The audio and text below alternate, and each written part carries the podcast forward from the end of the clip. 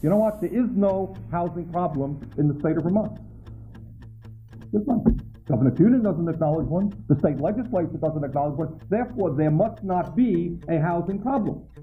But when you go down to Brattleboro, you find out that their rents are skyrocketing quite as quickly as they are in Burlington. When you go to trailer parks around the state of Vermont, you find that people are paying outrageous rent, that they don't have tenant protection, they're paying outrageous taxes, that in fact their trailers are not a good investment compared to new housing, and that's what they can afford. But it's not a crisis. And it's not a crisis because the legislature has not yet recognized it as a crisis.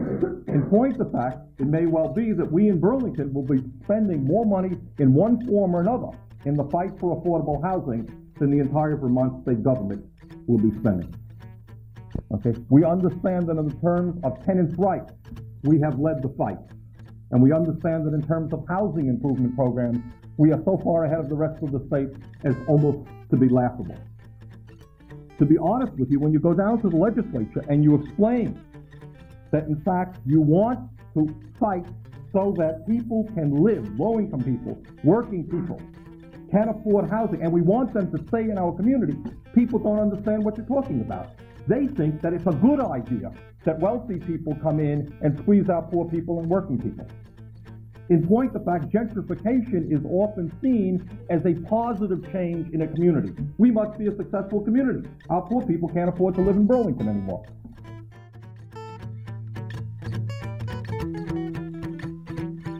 Welcome to Unsolicited Bridge Picks. As usual, I am your host, Charles, and with me is Bree Bills of the Buffalo Bills fame family we've got an awesome episode for you about Vermont exceptionalism. No, that's not what it's about. Well, that's every episode. okay, this one is about Burlington's housing history. Burlington housing history, and in particular, we'll, we will be looking at community land trusts. And, and even more particular, Champlain Housing Trust. So basically, just the 1980s to now. So, oh, do we have to say the? Uh... Find us unsolicited VT Twitter. We have a Patreon. Find it. Not my job. not my job to educate you. Google it. You can educate us if you want. Tweet at us. If you're smarter than we are, we love to hear from people who are smarter than we are on Twitter. It's true. There are a lot of them. There are a lot of people who are smarter than we are on Twitter. But it can't, it has to be in smart in a way that I care about. Like, if you know all the baseball players, I don't care. Keep that to yourself. All right. Find a group where you can show off. So, we're going to talk today about community land trusts and kind of their radical roots and their disappointing fruiting blossoms. I don't know. yeah. While community land trusts were meant to defend against the onslaught of Reagan's housing, neoliberal housing agenda, mm-hmm. unfortunately, what they often ended up doing was really aiding in gentrification of the communities that they were meant to help. Mm-hmm. Uh, Champlain Housing Trust is really, I think, a perfect example of this. Uh, while they began as an organization that was meant to radically give power to tenants and decommodify the land. Yep, challenge that for profit housing system. Today, we see them working hand in hand with for profit housing developers and landlords. And yep. that's, I think, is because reforms don't work. They cannot work under capitalism. You cannot band aid a system where housing is for profit, where wages have stagnated for decades while housing costs have continued to soar. At, at most, they do help a handful of people, but to a cost to the broader community, and it's not clear if, if those costs outweigh. I'm I'm here to represent, as always, the most generous uh, way of looking at this is that they pretty terrifically failed in what they set out to do. That's mean. Even if they didn't fuck over everything else, like Charles was saying. No, just kidding. Anyhow, so let's talk. Um, well, well, you, you you have you have to look at them at the the frame of of uh, when they were created and why, and and that's what we're gonna do. Vermont has had a housing crunch for decades, if not from the 50s, the 60s. Uh, currently, Vermont's rental vacancy rate is 3.4%. Chittenden County is only 1.9%, and Burlington's is likely under 1.5%. In Vermont, 48% of renters are cost burdened, which means they are paying more than a third of their pre taxed income to housing. This is 12th highest in the nation. Yeah, and if you think about that for a second, most of you are probably like, uh, duh, because you are probably one of those. According to the 2020 National Low Income Housing Coalition, the average Vermonter needs to earn $22.78 an hour mm-hmm. to afford a two bedroom unit in Vermont. That means if they were working minimum wage, they would have to work 85 hours a week over two full time jobs to afford the average two bedroom apartment. Yep, that sounds that sounds right. Right? In the Burlington area, one would have to earn over $30 an hour or 110 hours at a minimum wage job. That's working three jobs a week or 16 hours every day. If you, so if you were getting paid minimum wage full time, rent would have to be $570 a month to be affordable. That makes no sense. The average renter in Vermont earns $13.40 an hour. Vermont has the second largest affordability gap for renters of any state in the nation. And in Burlington, 60% of renters, or 15,000 people, are rent burdened, or 15,000 yeah, people, households, uh, paying over 30% of their income, and 33% of renters, or 8,000 households, are severely rent burdened, paying more than 50% of their income to rent. That money goes to your landlord, Sonny. Putting this into perspective because has the, the, the land trust worked, right? I mean, those numbers seem to suggest, at best, those percentages might have been a few points higher if it wasn't for the land trust. And, and lastly, 27% of homeowners uh, who have mortgages are cost burdened, which is the seventh highest percentage in the nation. So, what we're seeing here is for the typical worker housing, whether you are a homeowner with a mortgage or a renter, it's eating up a large part of your income. And this just in, was it yesterday or the day before that uh, the Burlington Free Press put out that article about uh, Burlington becoming a luxury housing market? Oh, yeah, that was like a day or two ago. Yeah. So uh, so the good the good news is it's only going to get more expensive, guys. Just looking to the future as we're talking about the present for a minute, climate crisis, we're going to get lots of climate refugees here in Vermont. It's it's the best place to live. I can say that because already- I love Vermont them. exceptionalism.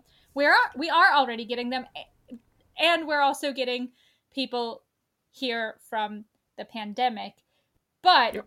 you know, people who might be coming as refugees, especially not in the first or second wave, might be, you know, undesirables. So maybe we should start looking at affordable housing now. Yeah, that's not going to happen. There's a few sides to this kind of discussion, right? We we have our neoliberals, which include Weinberger, Phil Scott, pretty much most politicians in Vermont, the vast, vast majority, Democrat and Republican, who say that the market can solve our housing crunch if we increase vacancy rates, that we have to trust developers and we have to cut back on uh, expensive regulations. Of course, what they never mention is that developers will stop developing once they no longer make record profits and it no longer becomes worth it for them. So the idea that they would ever want to build enough housing to increase the vacancy rate would hurt their bottom line if it was meaningful. There are also those uh, who also fall into a similar category uh, liberals, progressives, who say that nonprofits and housing trusts can take enough housing out of the capitalist housing market to make housing more affordable. They often will see nonprofit housing developers and landlords as being able to fill the gaps in for what the market cannot or will not supply. And they often will only rent to those who are very low income or who are homeless. And what they end up doing, whether intentional or not, is kind of creating their own uh, niche housing market. And then the last side of the discussion is us, the ones who are right, always and forever. we see that towns, don't laugh at me, we see that towns cannot band aid a housing market that is predicated on profit, uh, a country that has enshrined land ownership, uh, particularly ownership of whites that was taken uh, by force from indigenous people who lived here before us, etc., etc. Uh, we believe that only municipally owned social housing, democratically controlled, will create the sort of mixed income housing. Well, no, I take that back. You can't. You can't. You can't reform capitalism. You can't. And I think that's what we're going to show is that the attempts to reform housing under capitalism have been unsuccessful. Let's talk about what was happening in the country in the 1980s when there first began to be a strong movement toward using community land trusts in Vermont. So, with the rise of Reagan, our country put his ideology that the invisible hand of the market should control much of our daily lives front and center, with devastating effects on the many, many Americans teetering on the verge of poverty and homelessness. In fact, you could see the invisible hand everywhere. We watched as it magically raised the rate of poverty in the, the 1980s while making the supply of low income housing disappear. When it came to his housing policies, Reagan's approach was two pronged tax subsidies to help finance housing for upper income groups, and a largely unrestricted private market for lower income groups, which. Uh, Don't say it. Don't say it. Don't say what? Don't say Which it. Which amounts to socialism for the rich and free market capitalism for the poor. That's not a thing. It's not a thing. All right, well, I know, I know, it's a quote from an article you read. I just, I hate that. I hate the phrasing. It doesn't make sense. It's, it's not how socialism works. That's ca- that is literally how capitalism works. That's it. That's it's it is. It is exactly. Yeah, it's just that, capitalism. That is exactly yes. But but for all the people who really really believe in this invisible hand free market bullshit, when they look at how much money the government is giving to rich people, they should be appalled. If you're appalled by socialism and big government, then why the fuck are you letting millionaires take billions of dollars in tax credits? Anyhow, oh yeah, I forgot. Did you did you put on your junior detective badge? Yes. Okay, good. I got mine too. And here's a fun fact. In 1988, special housing deductions. We're in the middle of tax season, so you guys, if you're a homeowner like me, you know that you get a this tax is legal deduction. advice. Yeah, you get a tax deduction for your mortgage interest and uh, your local property taxes from your taxable income. So those deductions, special housing deductions, in two years, in 1986 and 1987, cost the Treasury more than 50 years of subsidized housing. Low income no. housing payments plus public housing subsidies from 1937 to 1987 cost a total of $97 billion, whereas those tax deductions in 86 and 87 alone cost the Treasury, or rather, the Treasury lost $103 billion from housing related tax income deductions in just those two years. So, Reagan slashed HUD funding for subsidized housing assistance like Section 8 from 26.6 billion in 1980 to 7.4 billion by 1989. And in doing that was dropping something like 100,000 families a year. I, I just want to point out that Section 8 is also in and of itself still a Reagan logic yeah, because it's vouchers. It's a voucher system. These policies of Reaganism were in step with a 1982 housing task force that he appointed, which was dominated by, quote, politically connected developers, landlords, and bankers. Not the kind of people we have making decisions in Burlington, thank goodness. Uh, leaving the policy up to free market has resulted in. Wait, wait, wait, wait, wait. Developers, landlords, and bankers. Yeah. But in Burlington, they're progressive. so. and under Reagan, they were conservative. But our developers, landlords, and bankers are progressive. There's more hand wringing. So, hand wringing is very important in the exploitation of coded, workers. A lot more coded language. There's a lot more using racism to say that. Wait, no, yeah. What is it called? co-opting low woke language to argue against just cause. Yeah, exactly, exactly. Uh, leaving the policy up to free market has resulted in de facto housing policy, right? If you don't put policy in there, something's going to happen by itself, like gentrification, condo conversion, and displacement. Even if there's more need for low income housing, the market is unresponsive to demand that isn't backed up with cash, which Charles was touching on at the top of the episode, right? Private markets mm-hmm. don't have incentive to house the poor. Uh, the mayor of Boston at this time pointed out that money being made by conversions was, quote, second only to the lottery in the amount of money you can make in one shot. So, why are developers going to not do that? Is it any surprise that in the 1980s and 90s, people all over the country began to raise the alarm that the rich were getting richer while the poor were getting poorer? Yeah. You know what's really and while the Jewish, like myself, were getting Jewisher? the evangelicals were getting increasingly unaware of any of Jesus's practices? What? Sorry. What? but becoming more Zionists. more exactly the, the Jews were getting more secular and the Christians were becoming more Zionist. What what did Bernie do? We all know Bernie was all about Yeah, Bernie the tenants. was go- going to change everything. Uh, yeah, we run back to the 802, and in Bernie's first run for mayor, affordable housing was a central campaign focus of his. As we mentioned briefly in the Boves episodes, the incumbent mayor Gordon Paquette had destroyed a French Canadian neighborhood, putting urban Italian. Italian. It was Italian. There is a sign on uh, Pearl Street. There's like a placard uh, right by the bus station that says it, the Italian community used to be there. Okay, Gordon Paquette had destroyed He he might have destroyed a different neighborhood. an ethnic minority neighborhood, a white ethnic minority. a white neighborhood. ethnic minority neighborhood, putting urban renewal ahead of neighborhood needs, and that also lowered supply of low-income housing. And then when Dick Bove managed to siphon off 1,128 votes, it allowed Bernie to win by 10 or 11 votes, was it? I think ten. 10? 10 votes, you're right. Yeah, because if 11 votes had switched, yeah.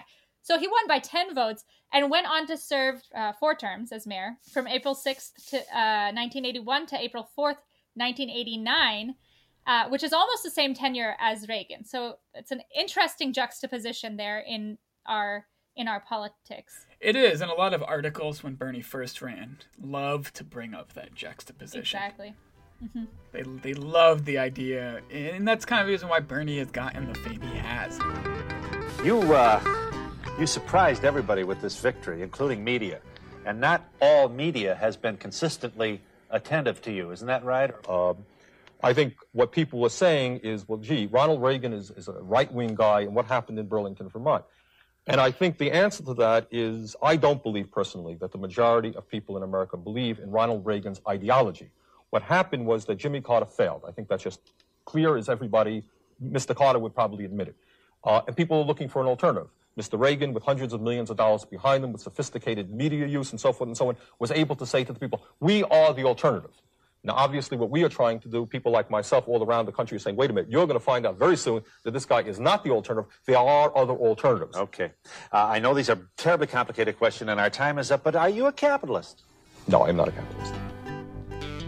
While the rest of the country was supporting Reaganomics, Burlington supported a socialist. Right, because if in, if Reagan was the invisible hand, the Queen City was sending a clear message that he could keep that invisible hand off her huge tracts of land. Thank you very much. Um, it's a Monty Python reference. oh, okay. All right. She's got huge tracts of land. There you go. You needed to do the the voice. Now I get it. okay, and the hand motion.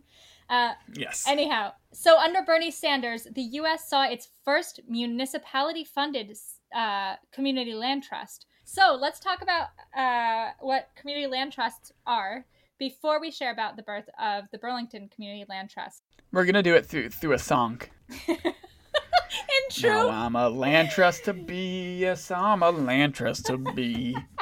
And I'm hoping that they ratify me. um, yeah. So I'm a jobs program for a lot of college educated people. and sometimes my housing helps a few people. Yes, I did rhyme people with people. But that doesn't matter. Now, give me an award and name a building after me. Uh, all right. So, a community land trust. It's a private nonprofit corporation funded by community residents to remove land and housing from the speculative market and ensure the long-term affordability of the housing while securing the community's control over the destiny of the land, which it's we'll get into later about very briefly about how they define community.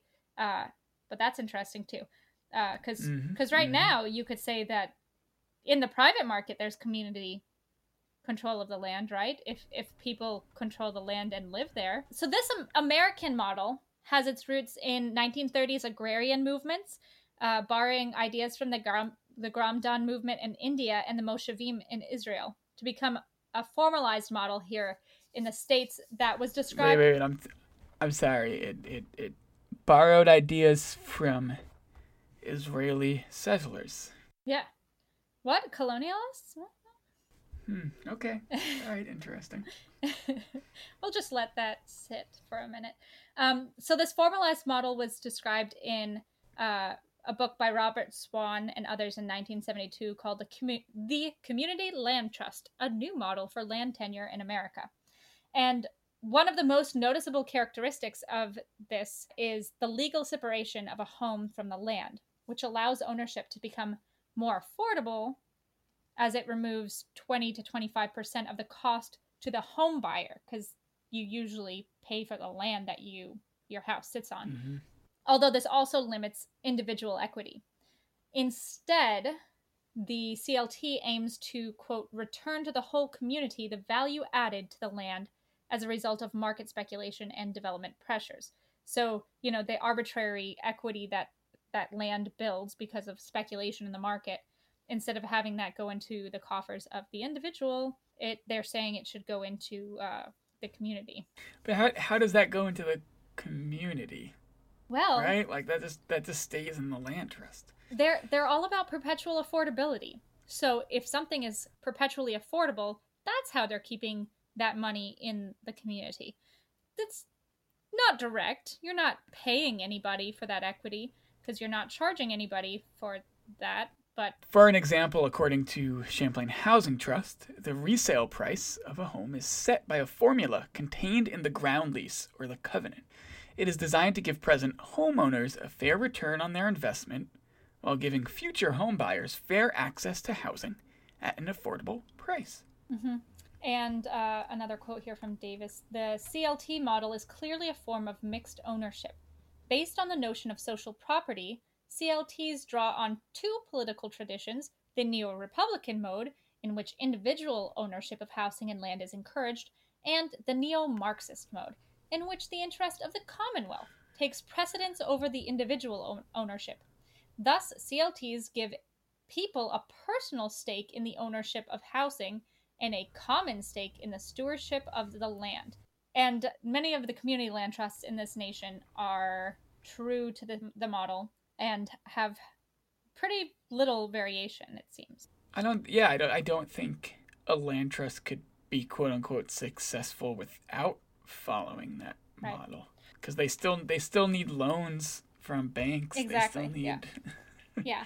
So Burlington followed that that model really closely. Uh, that the definition that we read at the t- uh, earlier from the We wrote the damn model. the Institute for Community Economics. Well, what they did was they uh, grabbed the, the city's housing director at the time, grabbed uh, John Davis, who was a staff member with the Institute for Community Economics, as an organizer and a consultant. And he's been a fixture in Burlington housing ever since. Uh, right, John Davis? Yeah, more so in the the land trust world, but yes. Yes. Who who was the city's housing director? Brenda Torpy. Brenda Torpy, who just retired from being the head of Champlain Housing Trust. Mm-hmm. So, and, and here you gotta love the Vermont exceptionalism. Burlington was the first municipality, as we mentioned earlier, to fund a C- CLT. And the Burlington Community Land Trust has, quote, indirectly led to the creation of about 25 new CLTs in New England in the several years following its creation. But that almost didn't happen because Bernie, quote, did not appreciate the long term implications, end quote, of CLTs, and Bernie wanted to help a lot of people immediately. So that sounds like he did understand the long term implications of CLTs. no, it's he just didn't appreciate them. They said, Oh, so, oh, oh, oh, my mistake. "I don't appreciate." Ignore, ignore the negatives. I do not uh, appreciate the long-term implications of community land trusts. yes, I want people to be helped immediately. We live in the wealthiest country in the world, and yet we have so many people living on the street, and that is a moral shame. Okay, that's all I got. All right.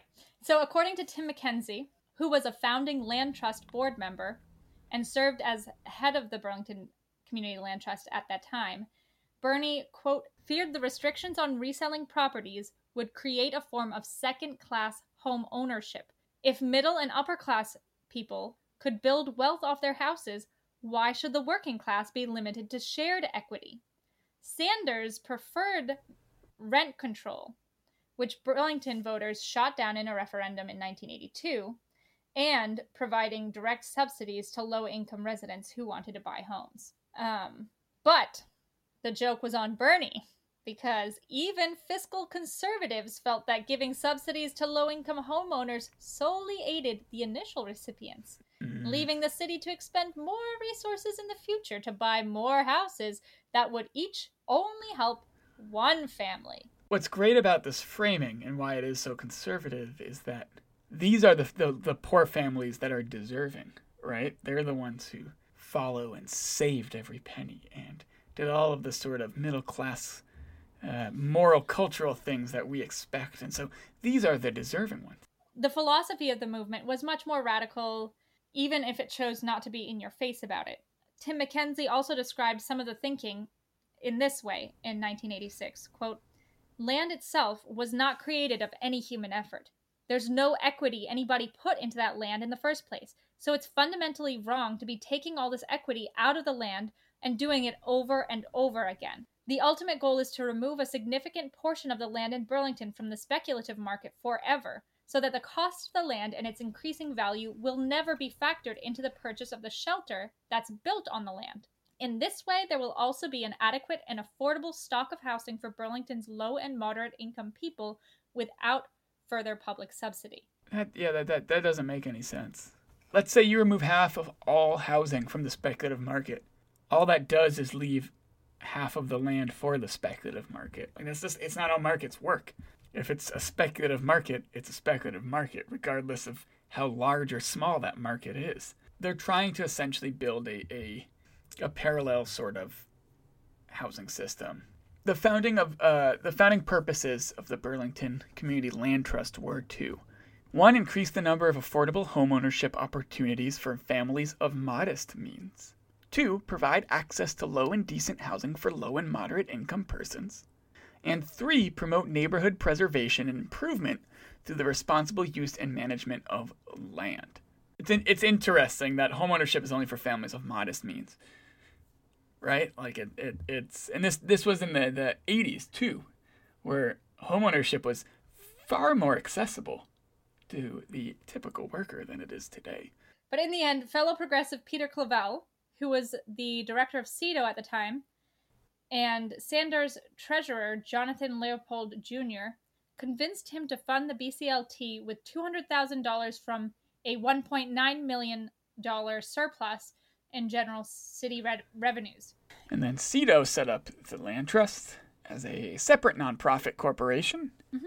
And then they bought and sold their first house shortly thereafter. Yep, and that was in 1984. Then in 1986 you know this this of course was getting some national attention and uh, it was also recognized by the un and by hud as having quote made a unique contribution to helping solve the housing problems faced by poor people. So if i had a dollar for every time a teacher said i made a unique contribution to the classroom let me tell you. That is a backhanded compliment right there. Unique um, oh, it's just, it's so unique. Just a quirky, a quirky little land trust idea you have here in, in little Burlington. It's quaint. Um, it's so cute. I can't wait to see how it grows. yeah. So while while that was all going on in Burlington, uh, housing, of course, was a, a major concern statewide and nationwide, as we talked about earlier. And we saw the creation of the Vermont Housing and Conservation Trust Fund in the 80s, we were losing all that farmland. Suburban sprawl was happening in so many exciting ways, which we've solved that now. Yep. And so part part of what the land trust was or the the trust fund was supposed to do was really help not only the farmers but also help local residents who were being priced out mm-hmm. for rich New Englanders with second homes because Vermont has the second highest number of second home ownership in the country. Right, and a big part of that is is because of this loophole in Act 250 that was causing all of these developers to scoop up land from farmers who were calling it uh, James Libby said that on a daily basis they were calling to ask whether there was any way to avoid selling to a developer. How much of that was probably just the Pomerleaus too? Um, yeah, and so following Reagan's slashing of housing funds, uh, there was, of course, vast displacement of Vermont families, notably two housing developments and 142 families in 1985, that caused more public outcry about families forced out of their homes and, and school systems. Partially in reaction to this root shock or the traumatic loss of one's emotional ecosystem, a broad coalition was formed, including the Farm Bureau, uh, the Nature Conservancy, Affordable Housing Co- Coalition, and the Vermont Land Trust, among many other organizations, to advocate for the Trust Fund Act, which did pass in June 1987 under Governor Kunin. Favorite girl boss. Yep. Hell yeah. yeah.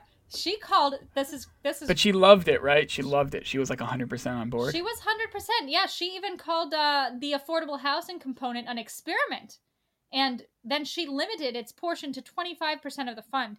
So I guess fuck affordable housing because it's experimental. It's experimental to give poor people housing, so maybe we shouldn't fund it. Maybe we shouldn't. Maybe even, there was like- a maybe there was a loophole though where like women who were poor were able to get the housing, right? Because she's a feminist.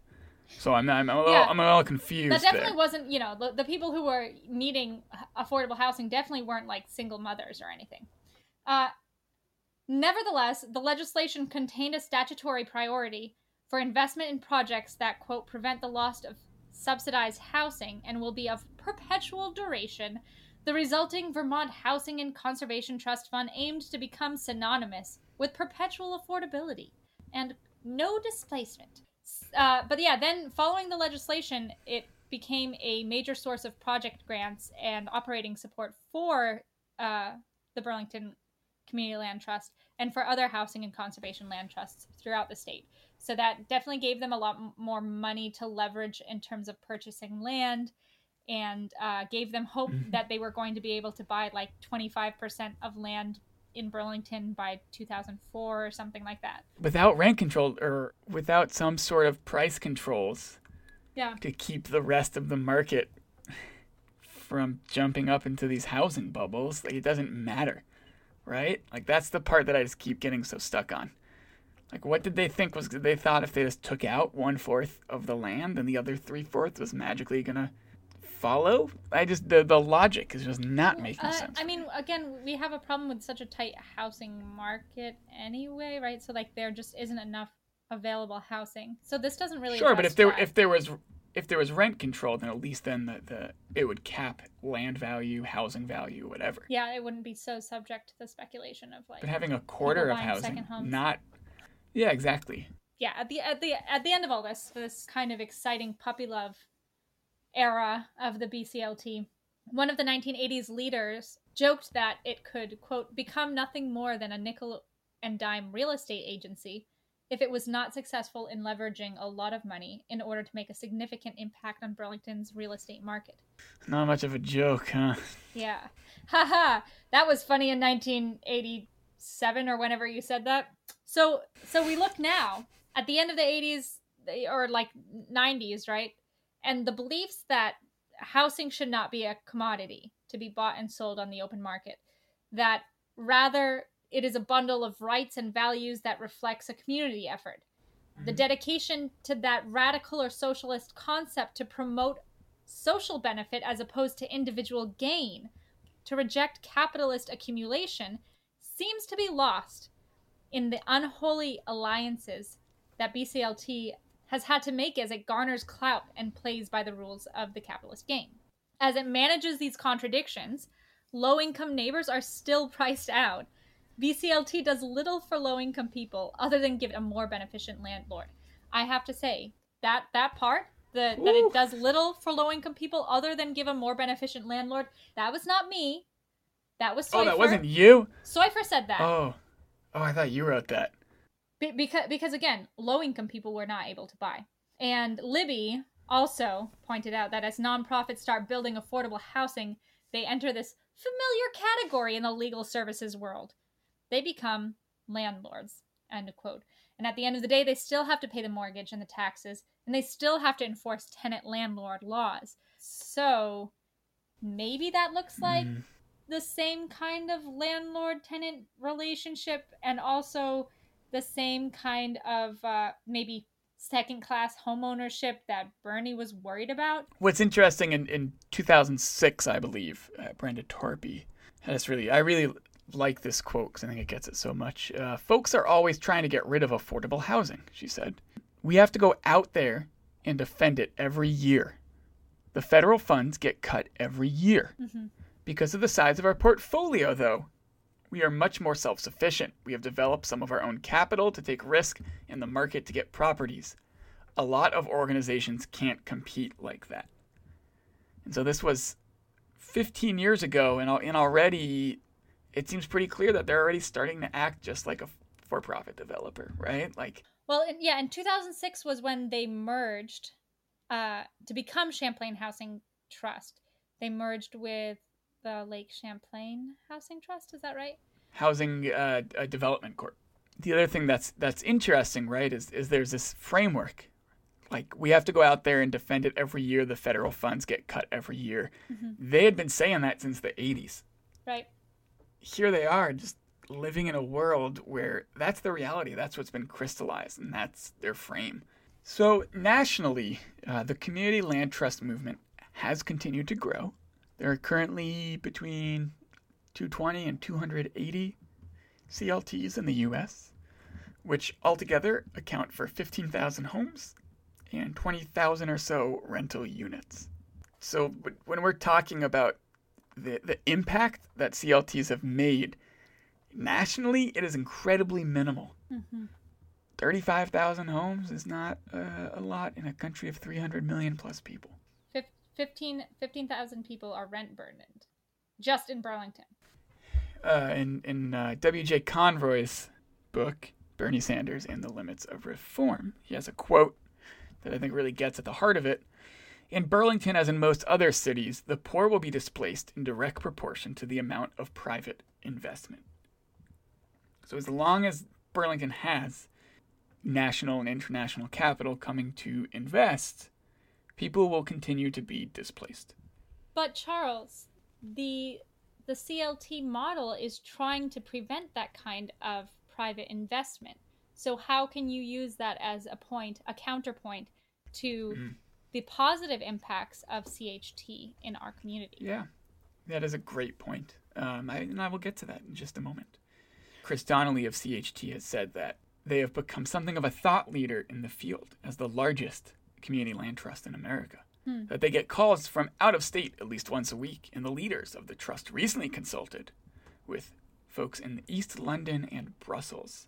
So we're, we're, we're seeing, I, I think, as European countries are moving towards this neoliberalism. You know, they're a little bit behind us. We're better than them.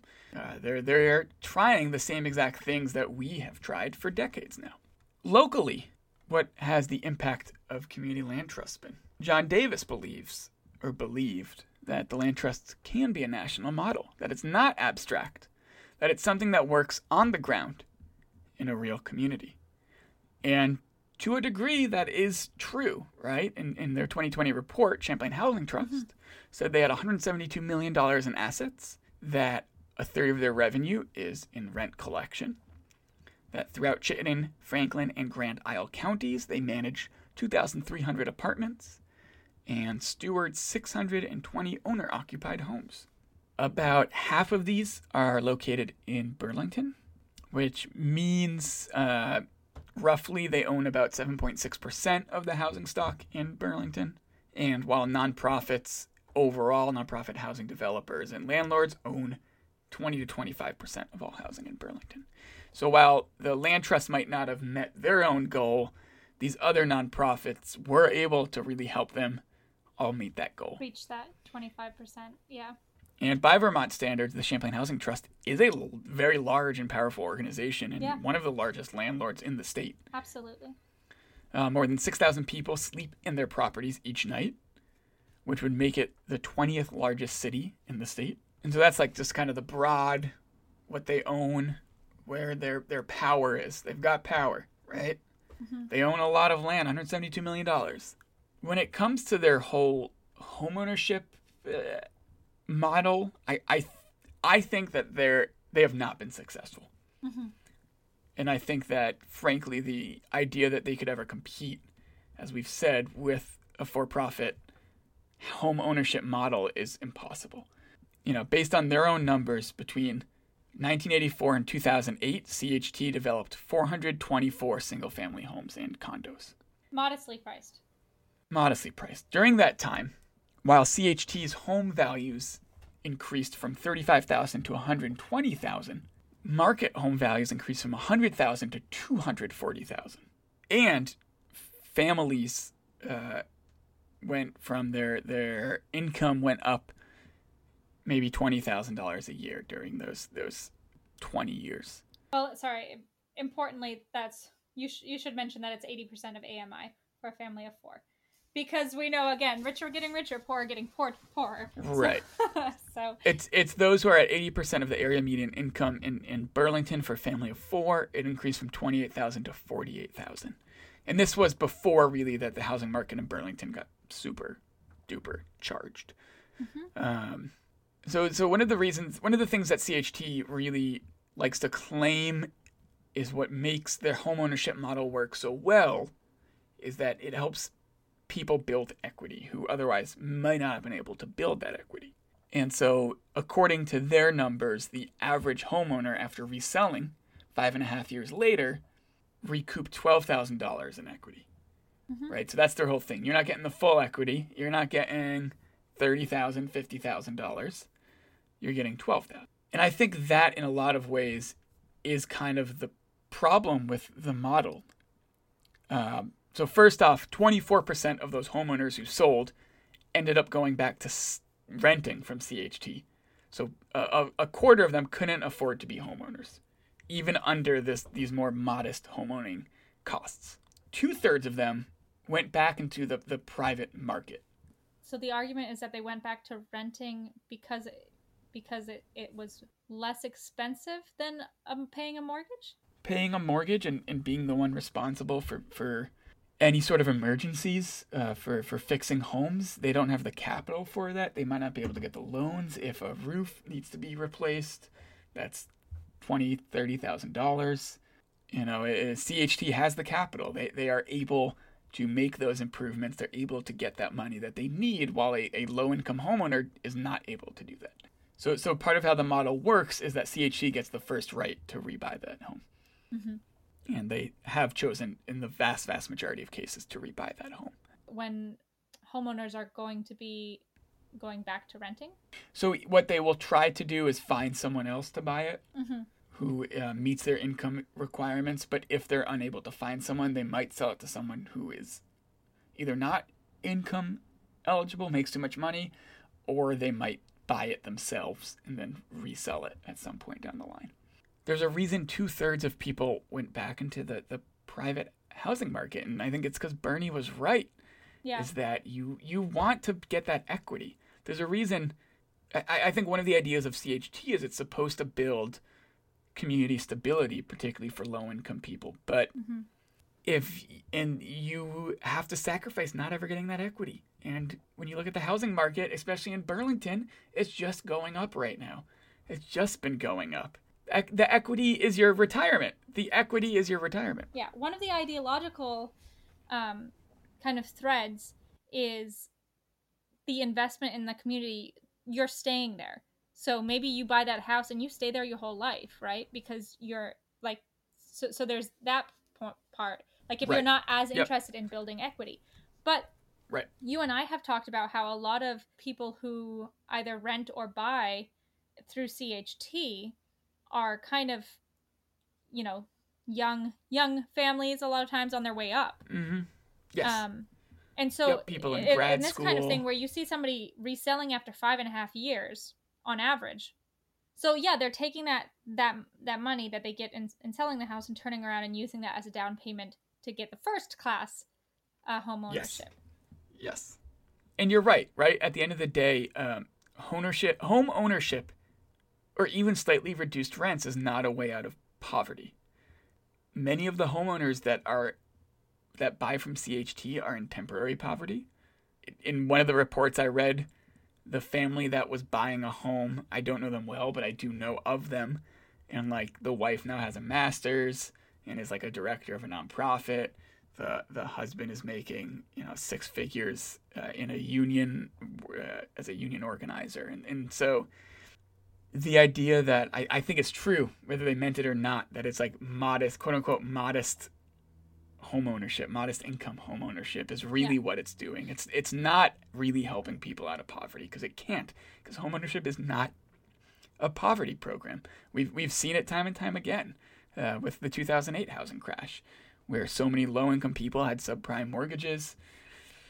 It, it's not a way to get out of Yeah, poverty. that's the other thing I was going to mention about this data that you were just reading is that it's through two, 2008, and so I wonder how relevant, like, what is what does that look like now, after the housing crash? Yeah, yeah. I don't, I don't know. It's a good question.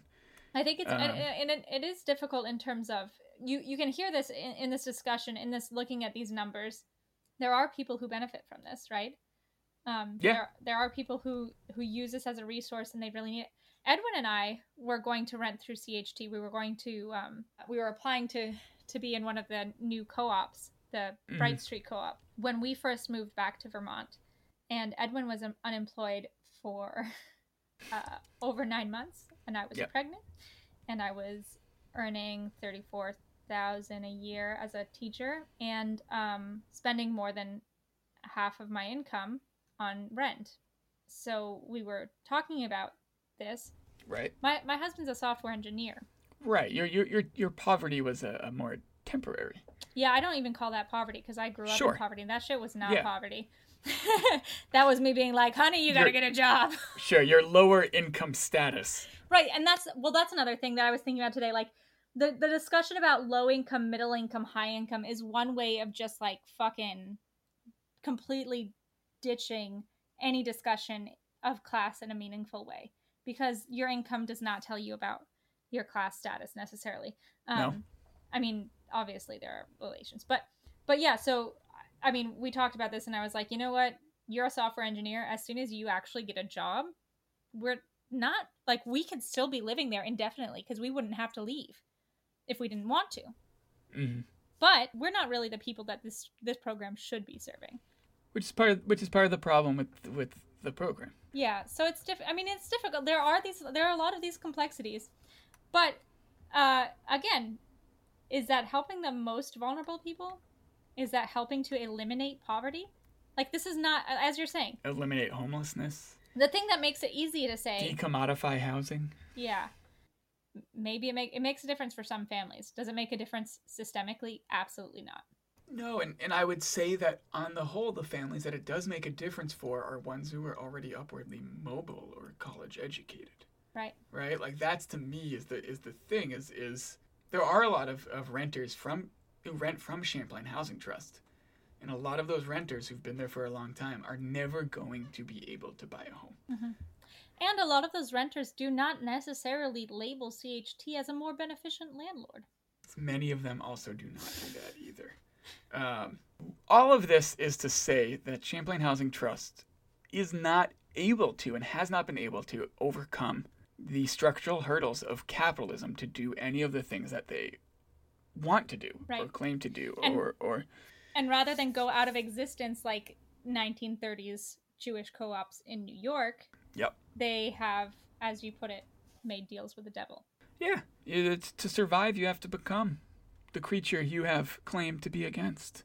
Uh, that is a quote from Alien versus Predator 2.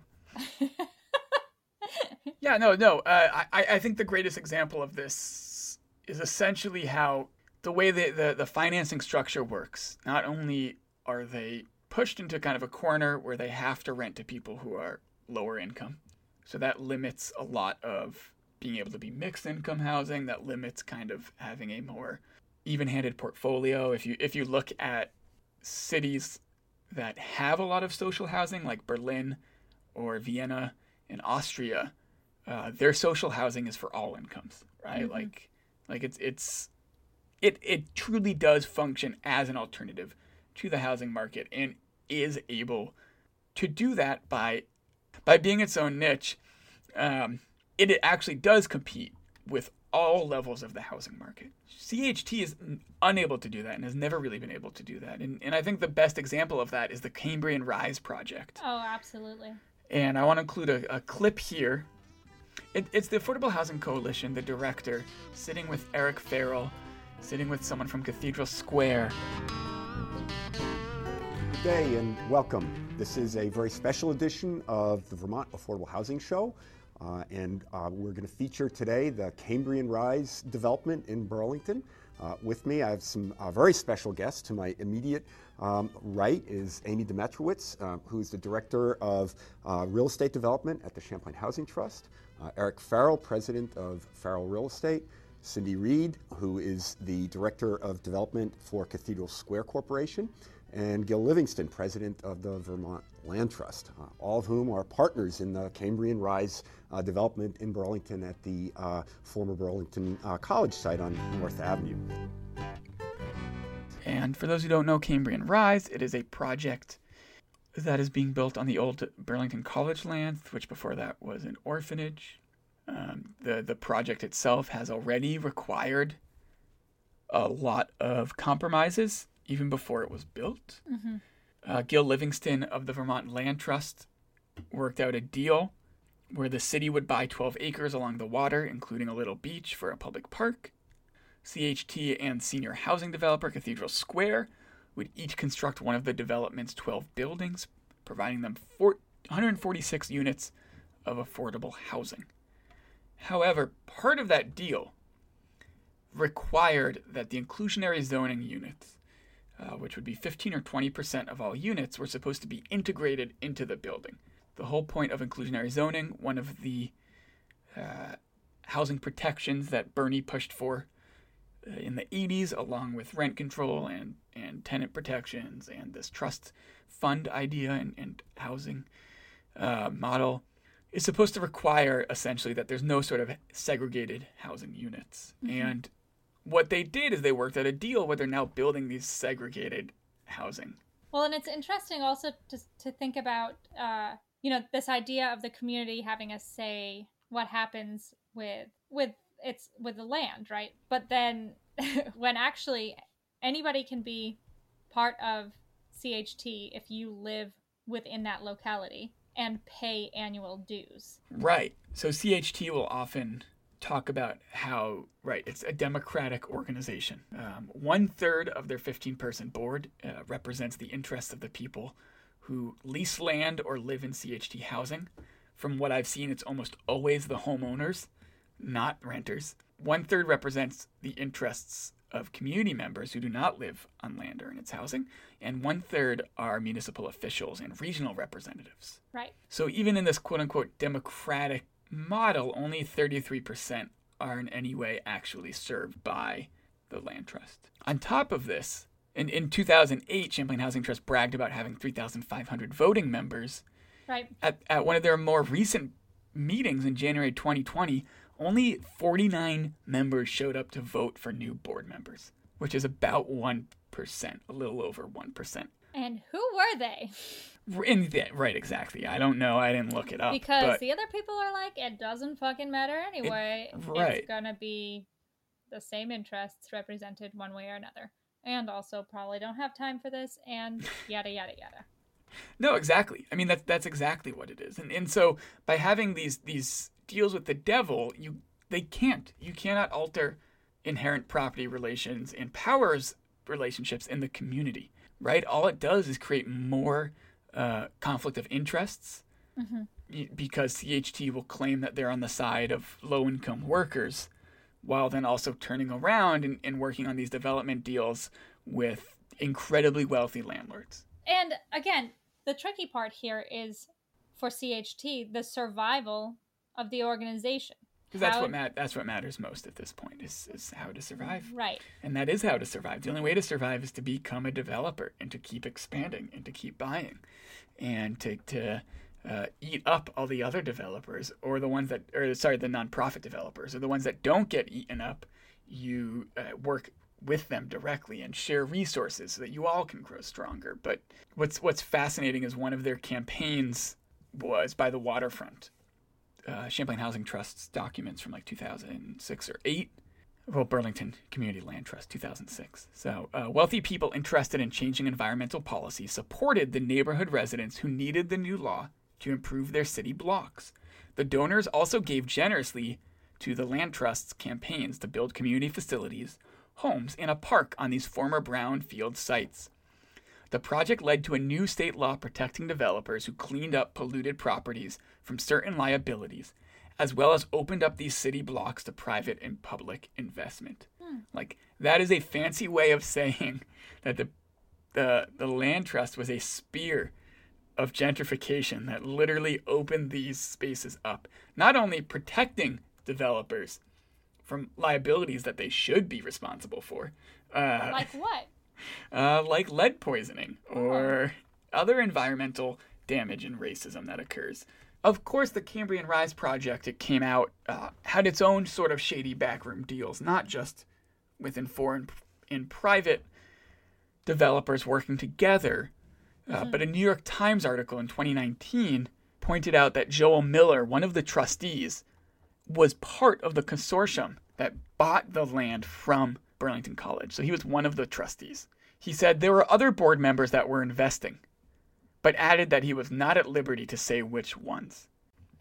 The news surprised Ives Bradley, a commercial realtor who works for Pomerleau, who also has his own conflict of interests, but that's a whole other issue there, right?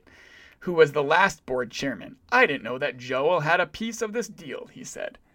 And so you just see the incestuousness of, of these relationships just building and, and building. And that's what you get from it, right? You get a project that gentrifies more neighborhoods, displaces more people, creates Right. more segregation, and ends up uh, putting even more pressure on housing prices. Right. And I think that's a good place for that quote, highlighting the urban blight that was happening in the Old North End in the 1980s. Conroy says, quote, active efforts by local community organizations may have stemmed the tide of decay, but it is gentrification that is eliminating the Old North End's urban blight. So it, it ends up being like these community organizations, they have these radical roots, they've got all of these great intentions, they still have great intentions in theory, right? But what ends up happening is you're you're advancing gentrification. And so this is the other the other part that you and I have talked about quite a bit just in kind of preparing for this is is that when this movement was starting in the 80s, it was coming up really hard against opposition from people who don't want to cede that power. Like land reform is the place where most revolutions start, right? And um, And it's usually the place when the USA chooses to send the CIA in to overthrow. right, and so if they're staying true to those values, the capitalist system, the the ruling class hegemony that this was was challenging, has not changed. Not only has it not changed, I would It's say tightened its grip. it's tightened its grip. Every single person um, l- looking at the legacy of these housing reforms, and we're going to talk about it in, in a later episode, another part to our, our housing look. But almost all of these folks are now part of the system. They're, they're the director for the Affordable Housing Coalition. They're the head of CHT. They're uh, the head of the Community Land Trust. Uh, they're the head or the Vermont Land Trust. They're the the X, Y, or Z. Like they've they've become the heads of these nonprofits that are embedded in the system. Right? They're not they're not the ones they're not the ones pushing for a new tenants union. Right. they're not the ones pushing for rent control, and often they're on the other side of, of those fights now. Hmm. Yeah, it shouldn't be that that these they're working tension free hand in hand with these other private developers or people who are representing those interests. There should be a lot of tension. Maybe you have to strike deals, but there should be a lot of tension. It should not be seamless if you are still working to challenge the idea that land should not be a commodity. hmm And, and and there should be a lot more grassroots people involved. If if Right. if it wasn't just people, you know, wealthy, powerful people in back rooms, you know, I think I, I think of Peter Clavelle as the perfect example of this. Yeah.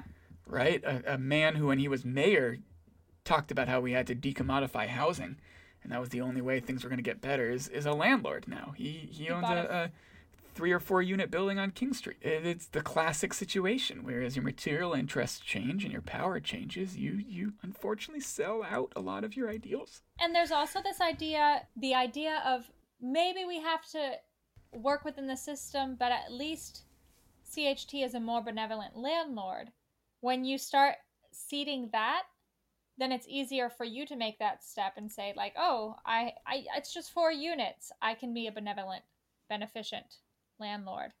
in 2015 or 16, uh, Champlain Housing Trust organized the Building Homes Together campaign, which was meant to leverage funds using public private partnerships to build 3,500 homes by 2021 for people of all incomes, including 700 affordable homes, whatever that means. And so, like, w- one of the things with public private partnerships in housing, it's a concession that the private market will not, on its own, as we mentioned earlier, Right. will not build affordable housing because there isn't enough profit. Right. And if we actually see that housing is a basic human right, we should not leave basic human rights up to the private market.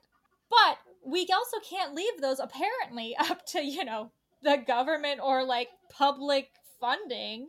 So we've got to do these these partnerships. They're savvy. They are. It, it's it's very very savvy. But it, here's just a list of some of the people who are supporting this campaign. Right, Champlain Housing Trust, Cathedral Square. We've got the nonprofits, the mm-hmm. Burlington Business Association, Oh, BBA. Ugh. COTS, the AARP, SD Ireland, uh, Eric Farrell, Redstone, the Lake Champlain Regional Chamber of Commerce, Mayor Weinberger, TD Bank, uh, God, a bunch of other banks. Like, going back to what you were saying, Gabrielle, who was on Reagan's committee? Wait, let me think. Uh, that was developers. Yep, Uh, was it realtors and bankers? yep, and yep. Oh, By the latest tally, the National Community Land Trust Network's membership only covers 25,000 rental units, which is smaller than the number of traditional public housing apartments in the entire Chicago Housing Authority controlled at its peak. While this model is supposedly growing and is helping some families, it, it's uh, so small, even by traditional public housing standards. The impact it has had across the nation is minimal. It is not a threat to capital, it is not a threat to for profit housing, and in fact, as we have seen, it often works side and side with those. In 2006, the Burlington Community Land Trust had grown in both size and influence and had to balance the growth and influence that they were gaining with grassroots accountability, their philosophy that housing should be viewed as a basic right, not a privilege, and that land should be seen as a community resource rather than a source of profit, with making economic and development deals. According to their activists at the time, there were three key ways that it balanced itself by Oh. institutionalizing democracy, by hewing to what they call visionary pragmatism, and by encouraging healthy continued discussion and debate, even disagreement among its leaders. yeah, it sounds like some leftist shit, right? Right? But the problem is, none of those three things exist anymore within the organization as it has become heavily institutionalized and hyper professionalized. I mean, f- fuck having debate or even disagreement among its leaders. They won't even debate or disagree with private developers. Right?